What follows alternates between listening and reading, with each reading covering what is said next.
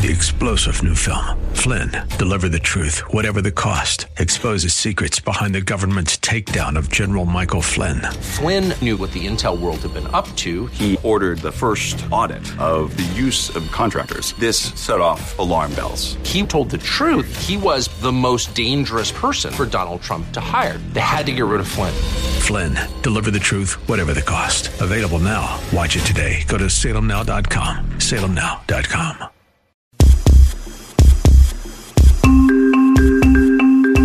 Welcome to the Heart of Innovation. 60 minutes that could save life and limb with new breakthrough ideas and innovation changing the healthcare landscape. Brought to you by patient advocacy group thewaytomyheart.org in partnership with Cardiovascular System Incorporated's patient advocacy campaign Take a Stand Against Amputation. Here are your hosts for the Heart of Innovation, Emmy award winning journalist and founder of The Way to My Heart, Kym McNicholas, and interventional cardiologist and founder of the Save My Piggies Health Education Series, Dr. John Phillips. Hi, everyone, and welcome to the show. I have been looking forward to this show for more than a month. And actually, ever since meeting this guest, uh, maybe about six months, almost a year ago, I have been waiting since then to even get to share him with you because he is so fascinating. Yeah, today is going to give you a glimpse of the future that is becoming the present and fast. Imagine swallowing a robot that your physician can control with a remote and navigate it through your intestinal tract or even inject it into your arteries to capture images of all of your vessels. Well, we do have the brainchild behind this new technology. Endiatx Torrey Smith coming up in just a few moments. You don't want to miss how he came up with the idea. He is also going to share what he's learned from past projects, such as one that involved a device to remove plaque from arteries to improve blood flow in the legs, which he is applying now to make his new venture a success to not just potentially save limbs, but also lives. So, John, I am so excited to talk to Torrey coming up. Yeah, this is this is going to be interesting because yes, I love and you love as well having conversations about vascular issues and, and innovations along those lines. And perhaps this ultimately, you know, in the future will have a role there. But anytime we have an opportunity to, to chat about just people that clearly think outside the box and, and want to change the way we practice medicine and change the way, you know, humans interact with each other or whatever, I think is, is awesome. And it has such a broad, broad uh, kind of scope for our listeners. So I'm, I'm really, really excited about it. it. When you mentioned this and we were just chatting before the show, it reminds me of that movie Inner Space with Dennis Quaid and I think yeah. Martin Short from like the 1980s or whatever, where they're in a little like device inside somebody's body, just kind of moving around, navigating so, through. Who who would have thought that potentially that is possible? It's it's it's really amazing. It is. So it'll be really fun, and, and especially what I love is not just hearing about the invention, but getting into the mind of the inventor and how they think how the process by which they come up with something like this because they have to re- reverse engineer some vision that they have and so i like hearing the process by which they work backwards to actually make it happen yeah, I, I, agree too. And I just finished listening to the audiobook from Tim Grover called Winning. Uh, he's a a, um, a, trainer, athletic trainer. He trained Michael Jordan and Kobe Bryant, and, and, he's kind of the the godfather of this way of training. And he just talks about people that think outside the box and are kind of deemed not crazy, but just so uncommon that that uh, a lot of times they're just told, "Hey, this can't happen," but they they just keep persevering, moving forward. They never stop trying to to get what is you know get that device out or, or change that jump shot or whatever it is. And so people like this change, change the world. So again, going to be a great show. And I think it's all about how do you turn the crazy into common? And that is the secret sauce that we can't wait to hear from Torrey. But first, I think we need a moment of inspiration.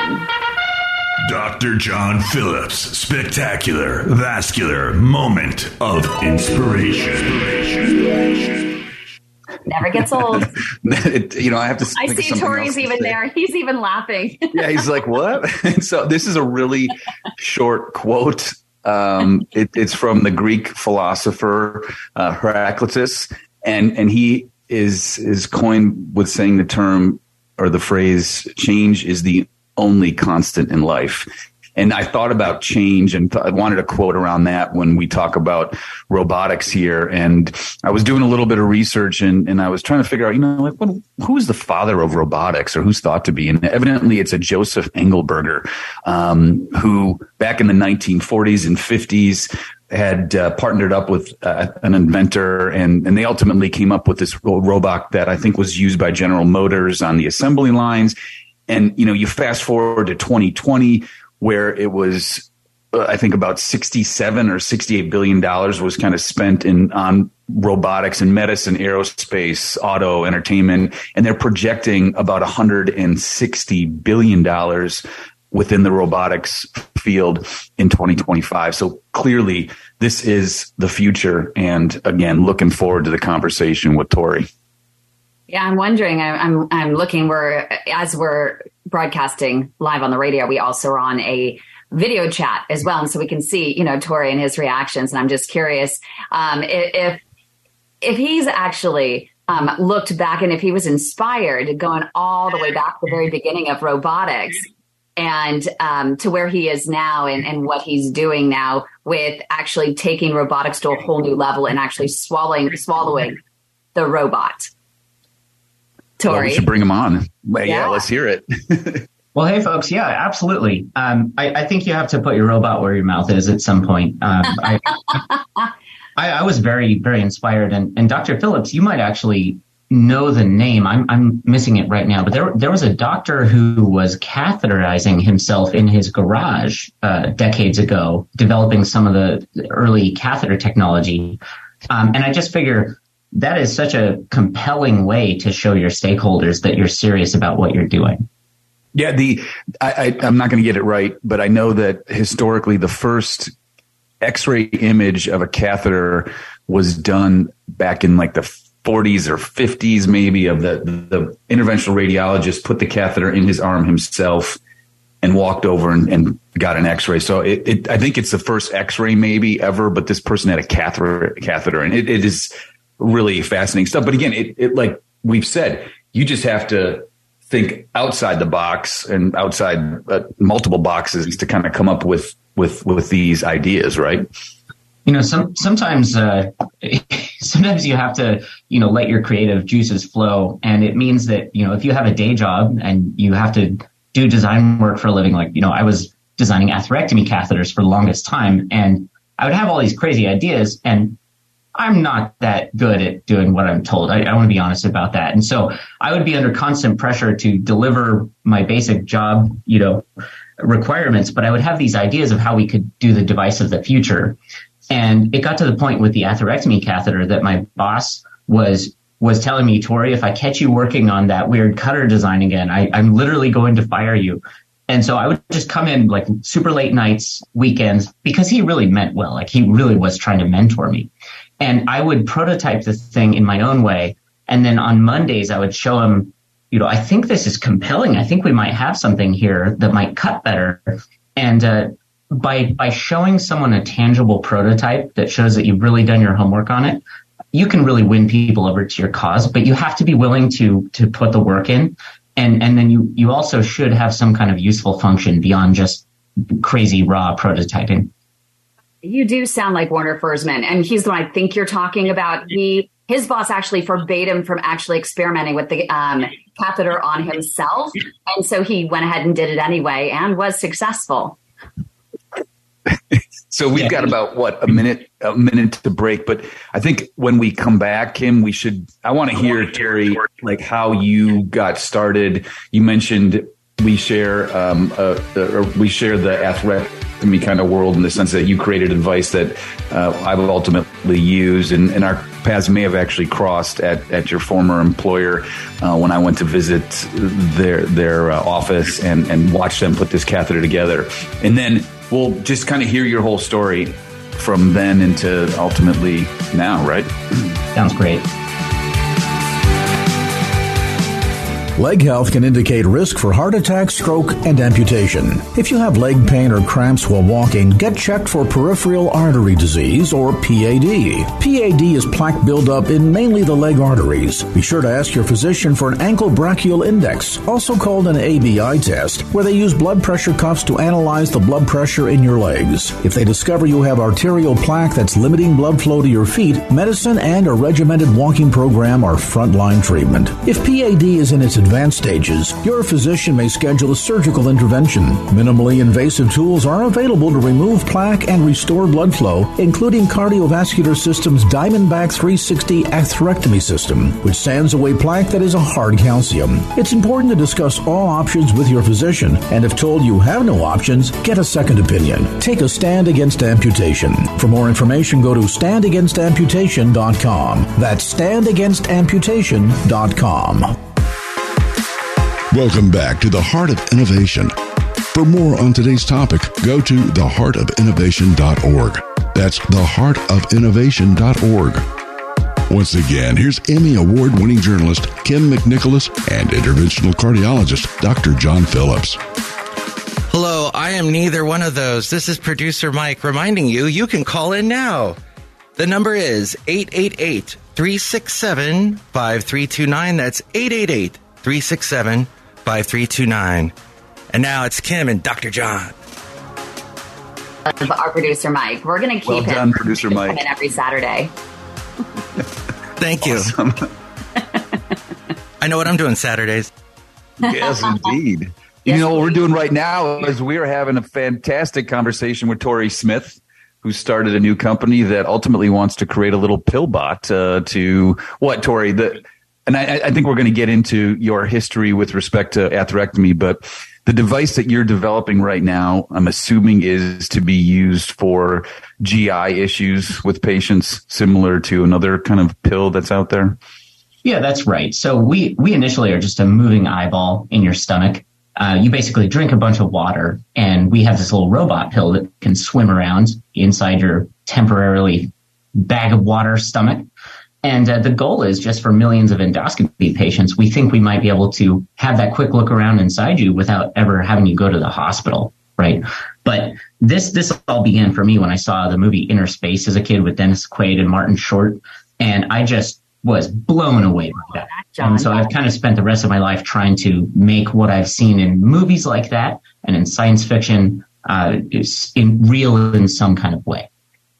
But you So and I you- met over arteries, right? And we had talked a little bit about your your work in in the arterial space. You had developed um, or helped develop a plaque removal device, you know, for the arteries. And you and I met on LinkedIn, and we both shared that common passion for that disease, peripheral artery disease, um, which is the restricted blood flow in the legs uh, due to plaque buildup. And there are a lot of folks out there that are developing different devices that can actually remove some of the plaque in the legs, but also there are some that do it in the heart as well. And you were one of the pioneers um, in this space and and helping to develop that. And so um, that's actually in our conversation. I, I heard about this pill bot, the pill you swallow, but I'm also just I think that people would love to hear um, you know some of your experience that you had in developing um, that plaque removal device that ultimately gave you the experience and the know-how that brought you to where you are today to take your inventing prowess to the whole new level.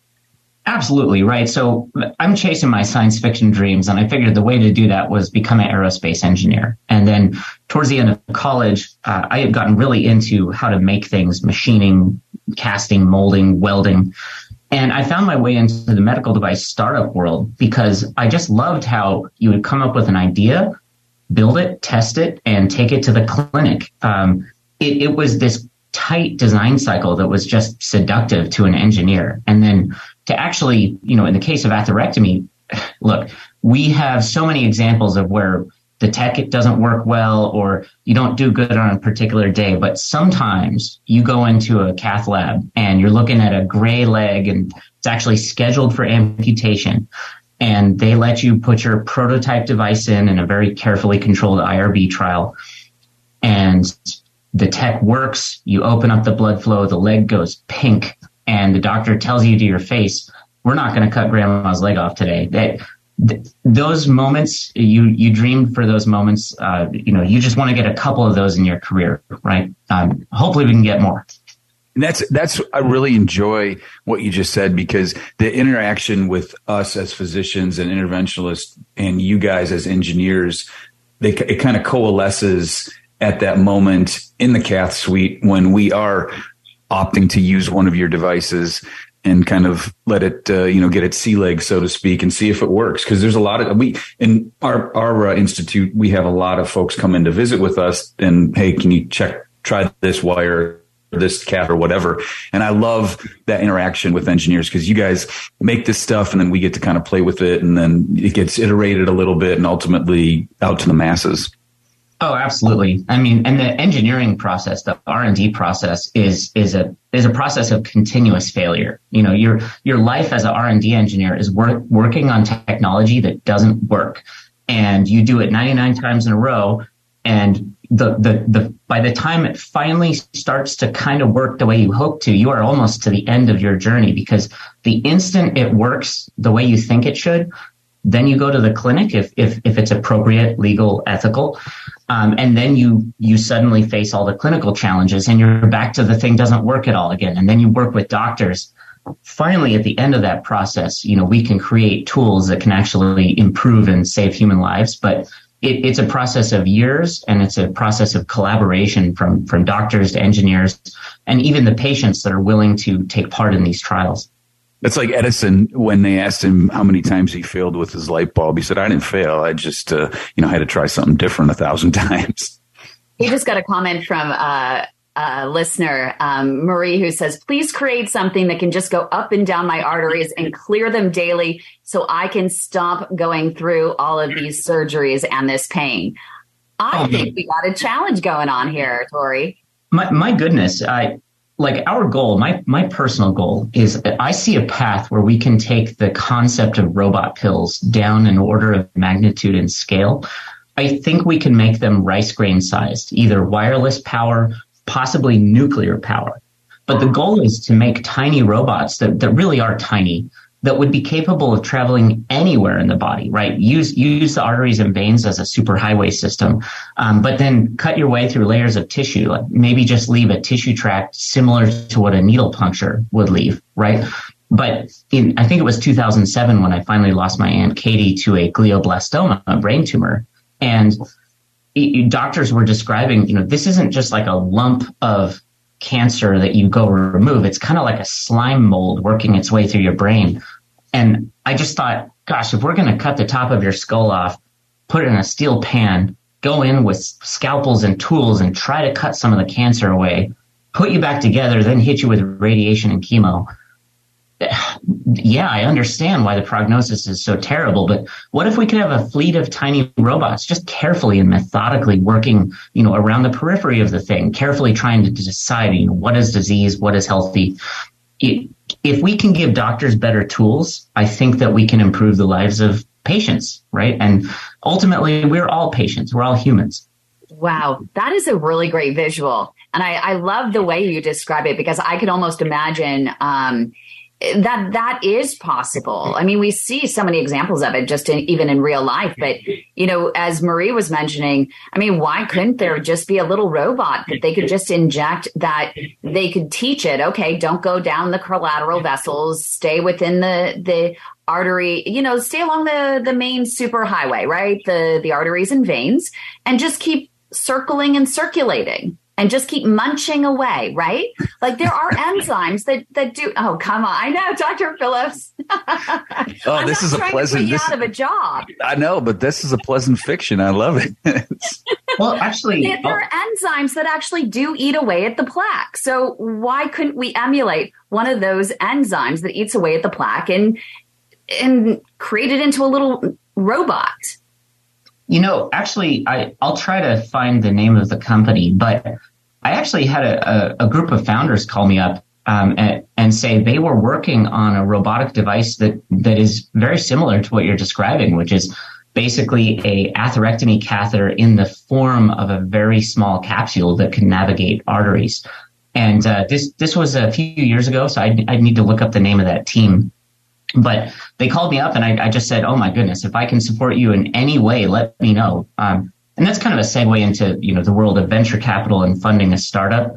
This is where when when someone sees how rudimentary our pillbot is in the human stomach, I mean, it's just in the human stomach, it's just an eyeball that swims around. And people ask, you know, why doesn't it do more? Why doesn't it go other places?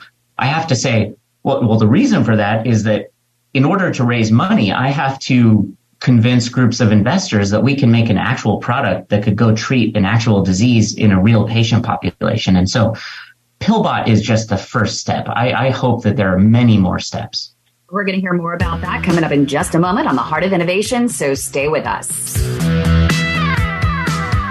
years ago, my symptoms started with leg pain and leg cramps while walking. Me too, with a tightness in my calves. Well, do you know, my doctor thought that my leg cramps were a side effect of the statin he prescribed me. Well, my doctor just brushed them off as another symptom of old age. Mine thought the pain was radiating from my spine.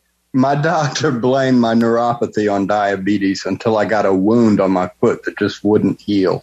Yeah, it turns out we all have peripheral artery disease, also known as PAD. It's plaque buildup mainly in the leg arteries causing poor circulation. For me, the diagnosis came too late and I lost my leg, but that does not have to happen to you. No, it does not because there are treatment options available if you're diagnosed early enough. PAD peripheral artery disease. If you've been experiencing leg pain, leg cramps, or neuropathy when walking, and your doctor isn't hearing you, we are. We are the Way to My Heart, the largest support network for peripheral artery disease patients, and we want to help you get back on your feet again. Visit our website at thewaytomyheart.org or call our Saver hotline 415-320-7138. Your life and limb could depend on it. Welcome back to the Heart of Innovation. For more on today's topic, go to theheartofinnovation.org. That's theheartofinnovation.org. Once again, here's Emmy Award winning journalist Kym McNicholas and interventional cardiologist Dr. John Phillips. Welcome back, everybody. We're continuing our fascinating conversation with Torrey Smith, brains behind Endiatx and the Pillbot. So, Torrey, tell us about when you know when you decided that all right i'm moving on from atherectomy i'm going to start my own company i'm going to I'm, I'm going to try to create that inner space fantasy and turn that into reality. Well dr phillips i wish i could tell you that i just dropped out of college founded the company and boom here we are. But in reality like anyone else um, you suffer from imposter syndrome you, you feel like you're not good enough. You look out at the founders who are successful and you compare yourself to them the bottom line is I spent four years sketching just the logo for Endiatx while working my day jobs, you know, doing medical device design. And it's funny because once I took that plunge and went to Founder Institute, where they, you know, they can take almost anyone who's got an idea. You know, I spent four years sketching the logo and we're just about coming up on the four year mark of actually incorporating the company. And so I spent just as much time dreaming as I actually have spent building this company. And the way you do it is you ask for help. You know, in those four years, I, I thought like I wasn't smart enough or good enough at electronics or programming. I'm, I'm a great mechanical designer, but that's, that's just part of it. I finally realized you don't have to be perfect to go chase your dreams. You can be savagely imperfect. Just be perseverant. And that's, that was the big life lesson. Um, nowadays, I'm usually not the smartest person in the room, and that's the right room for me to be in. Yeah, and so you took the.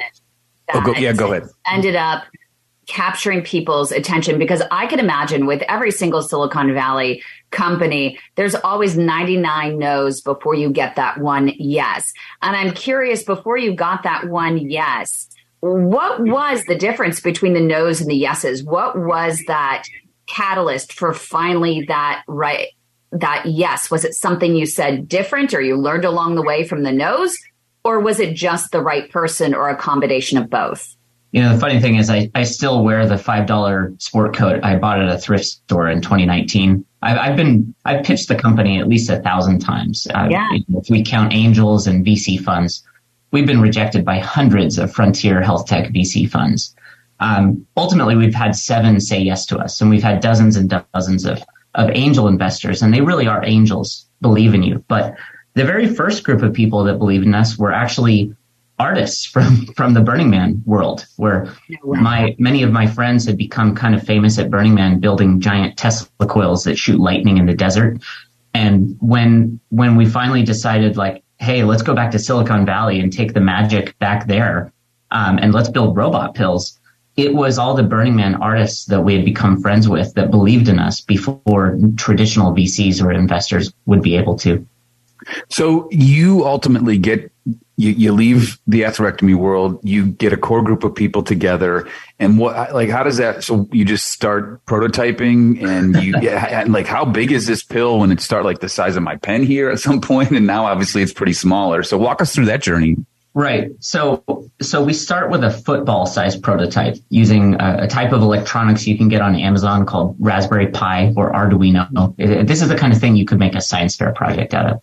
And that was big because it was, it was tangible. We could say, Hey, we're going to make robotic hardware. We're going to make it smaller. Are you willing to invest now? Most people say no. Some people say yes. You know, from there, we were able to go to a size that was kind of Red Bull can size our technology for a long time was kind of quadcopter style with four little thrusters. Um, you can differentially fire them, get some really organic motions.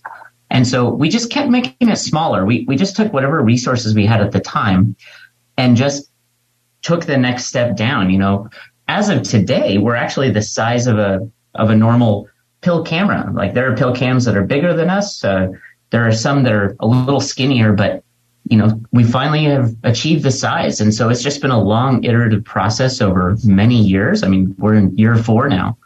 So um, yeah. real quick, like that pill, you showed the pill camera, right? What, what, what differentiates you guys from that? And then is your device, and I think I know the answer to this, your device just that first step towards the devices of the future that ultimately do more things than just, you know, hang out in our GI tract? So we're standing on the shoulders of two giants right now. So the first would be the original Given Imaging crew that first created a pill that was swallowed in 1997. And so we're about 25 years after that. People have been swallowing passive devices for a long time. And they've carved out about a 1% use case scenario in the, in the world of gastroenterology, uh, which is a little sad, right? Like we hoped pill cameras would kind of displace endoscopies and colonoscopies, but they found a niche in the small bowel, which is really hard to reach. From there, though, uh, there's a there's a group in China called AnX Robotica that that make a product called Navicam, um, and this thing actually moves around in your stomach magnetically. Um, so so you can actually get a, a, live active endoscopy in your stomach using this amazing tech. Um, they just lie you on a bed uh, I think you drink some water. They lie you on a bed and they just roll this machine over and it manipulates magnetic fields to create like a moving eyeball in the stomach. If, if we're doing anything unique, I, I think it would be our mission is to make robots that can move under their own power from anywhere in the world. So we really want to make this a telemedicine thing where you could you could be in your living room and your doctor could treat you over a Zoom call. I think that's kind of our central value proposition. So, at what's at what point I'm I'm imagining that you tested this on yourself first because we established already you're kind of that Werner Forssmann, right? That we talked about in the beginning of the show that you are willing to be your own guinea pig. So, first off, I'm imagining you were the first, right? Oh yeah. So June seventeenth, 2020, about 18 months in. And you went through the sizes. What size was the first one you swallowed? The first one that we swallowed was about 13 millimeter diameter. It was it was about 30, 31 millimeters length. Um, it, it, was actually pretty reasonably small. The problem was it, it sank like a stone. Um, we didn't have neutral buoyancy at that time. And so we'd be driving around on the bottom of our stomachs. We would make floaty packs, which were useful in doing cadaver studies, but getting to neutral buoyancy in a, in a package the size of your fingertip, that took, uh, a, a, fair amount of effort, and that's what the year 2022 was all about. Like, so, so, uh, sorry to interrupt, but just so like the listeners understand and I understand it, obviously, so your stomach has fluid in it, and you need you need to be floating in that that fluid as opposed to just sinking into onto the lining of the stomach. Is that right? Yeah, we want to look everywhere. So for a patient, if your belly hurts, uh, just get on a Zoom call, drink a bunch of water. I hope you skipped your breakfast like we asked you to. Swallow the pill and just watch your doctor take a little fantastic voyage around your stomach. That's awesome. well, coming up right here on the Heart of Innovation, we're going to hear more about his experience and experiments in bringing this technology to reality. So stay with us. Hi, I'm Jennifer Jimeno. I am the clinical research manager with Palm Vascular Centers in South Florida with this week's medical notepad. At Palm Vascular Centers, we offer safe, minimally invasive, and effective techniques and treatments for vascular disease. Our research department has a robust number of clinical trials offering cutting edge technology to our patients. Let's talk about research. So, research and innovation is moving at the speed of light when it comes to the treatment of peripheral artery disease, which is the restricted blood flow in mainly the leg arteries. And clinical trials are happening around the world. Thousands of patients are benefit from all this. One might even be happening at your healthcare facility. It's important to ask your vascular specialist what trials they are involved and if you might be a candidate. Your vascular specialist may even approach you about a clinical trial for a new tool or technique they're involved in before a procedure to restore the blood flow in your arteries. How do you know if you should participate in clinical trials? Well, ultimately, it's up to you, the patient, because at the end of the day, there might be risks you have to weigh against the benefits. You never have to worry about your physician's feelings if you decide it's not right for you, because it's your leg and your life. They understand and will respect your decision, but they will offer all the options they have available to potentially save your legs. Here are some questions to ask your physician about any clinical trial to help you make an informed decision about whether a trial might be right for you. What is the purpose of the trial? What are the possible side effects or risk of the new treatment? What are the possible benefits? How do the possible risk and benefits of this trial compare to those of the standard treatment? How long will I be in the trial? What kind of tests and treatments are involved? How will the doctor know if the treatment is working? How will I be told about the trial results? Always make sure you're well informed. Ask for any documents, articles, and flyers about the trial, and get copies of the informed consent if you decide to join the trial. With this week's medical notepad, I'm Jennifer Jimeno with Palm Vascular Centers in South Florida. If you want to find out more about periphery artery disease, go to standagainstamputation.com. And if you want real time support, go to thewaytomyheart.org. Welcome back to the Heart of Innovation. For more on today's topic, go to theheartofinnovation.org. That's theheartofinnovation.org. Once again, here's Emmy Award winning journalist Kym McNicholas and interventional cardiologist Dr. John Phillips. Welcome back, everybody.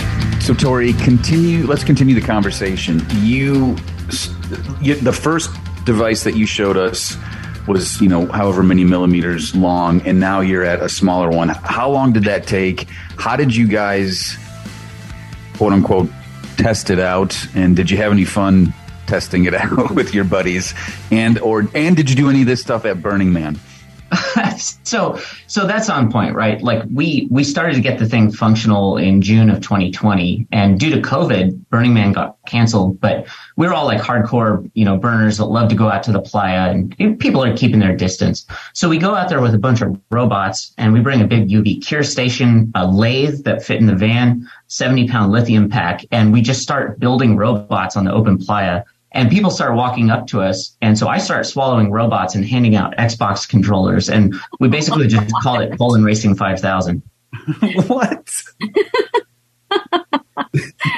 this is incredible. So you're sitting there in the sand and and with dust storms all around you outside the van and you guys are inside building these robots that ever eh, that you're just popping them are other people popping them as well uh, that would be inappropriate. So for the founding team, like I've swallowed 15 of these robots. Um, two of my other co-founders have swallowed three each, and then let's just say the other three I put in my body were addressing the colonoscopy market. so that actually brings it to Debbie's point. What if you can't swallow it? Um, going retro? Is that another option? So we, we have to look at the pill camera population, right? So about about five percent of patients will look at a pill camera and say, you know, doc, I'm I, I don't feel like I can swallow that. And that's where if we were going to look in your esophagus or your stomach or your duodenum, that's where you go straight to an endoscopy. So we'll we'll sedate you, we'll make you unconscious, and then we'll go have that look.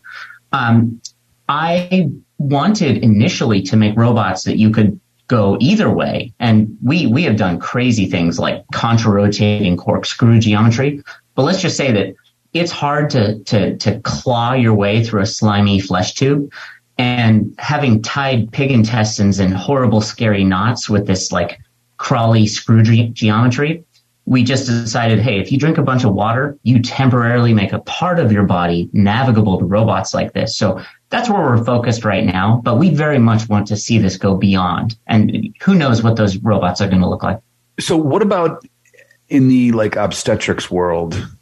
Is there any role for assessing a fetus or, you know, the, the Sure. womb I mean- or anything like that?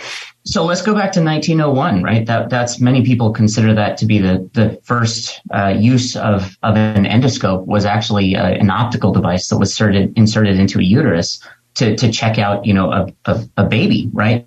And so en- endoscopy traces its way back to that very field.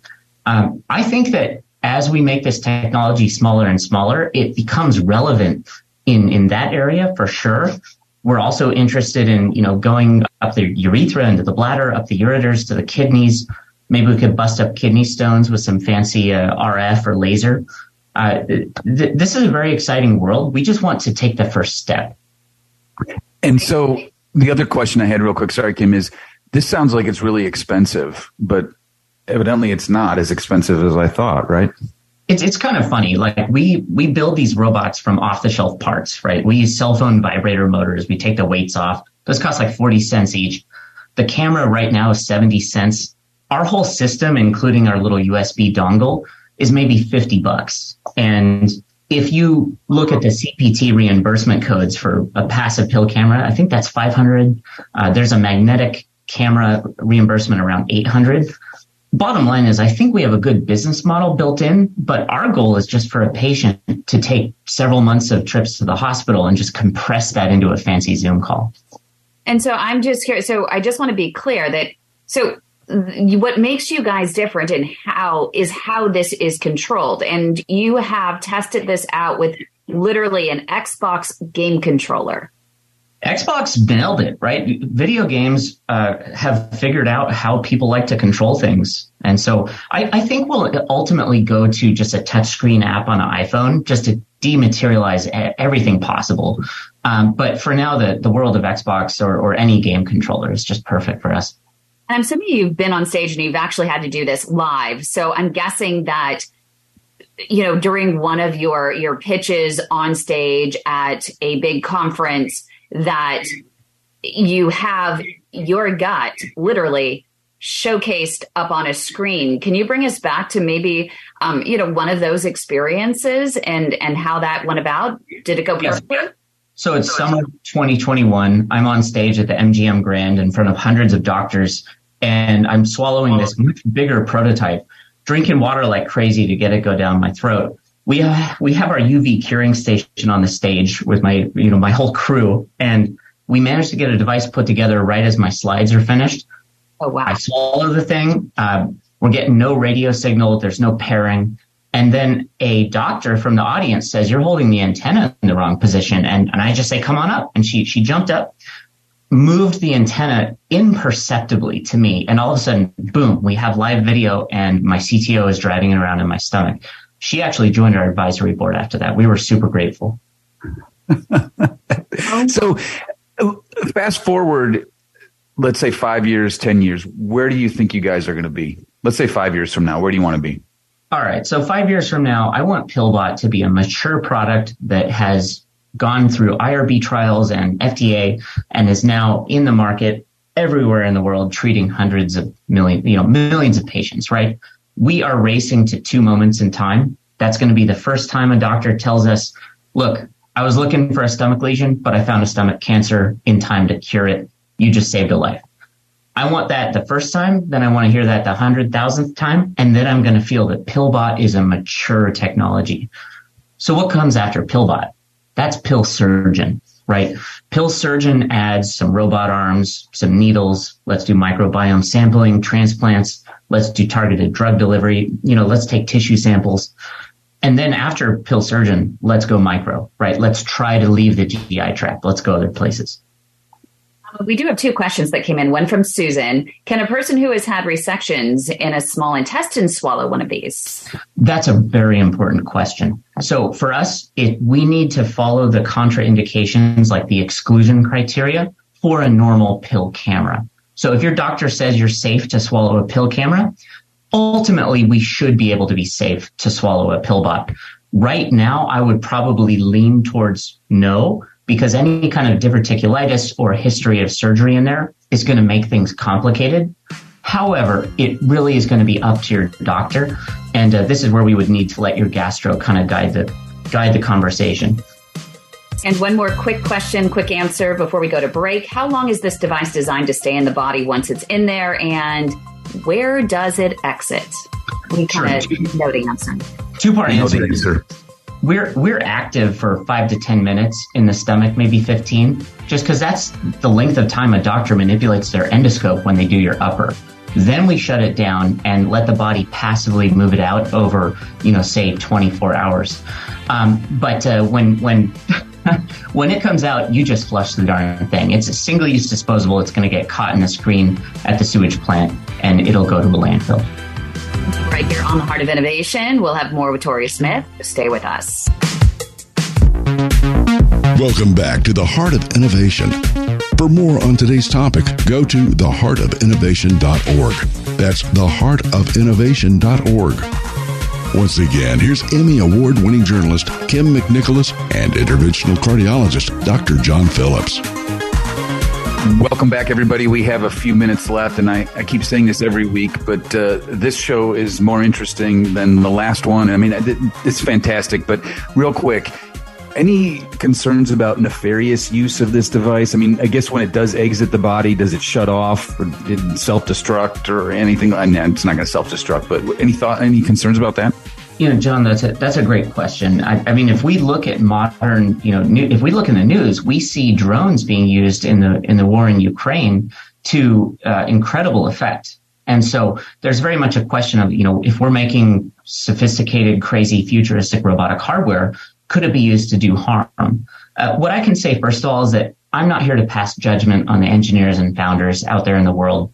Um, but I will say that I, I did go on LinkedIn and publicly state that Endiatx is going to make technology for healing. And we're going to, you know, ourselves stay out of the business of doing harm. Uh, we're going to try to make healing technology. I, I would say that it, it it's going to take me years to get this into like a real patient. Um, if, if someone wanted to, to harm someone, there are certainly other ways. But um, all I can say is that we're we're entering a new era with with our high tech, and I hope that this ecosystem can come together and figure out how to do it right. And as said. they start sprouting tools, are you going to be one of the first ones that's going to allow one of these pill bots to sprout needles and tissue gathering tools inside of you? honestly, I I'll be honest with you. As a founder, I have to go raise money and I have to find people willing to believe in our team.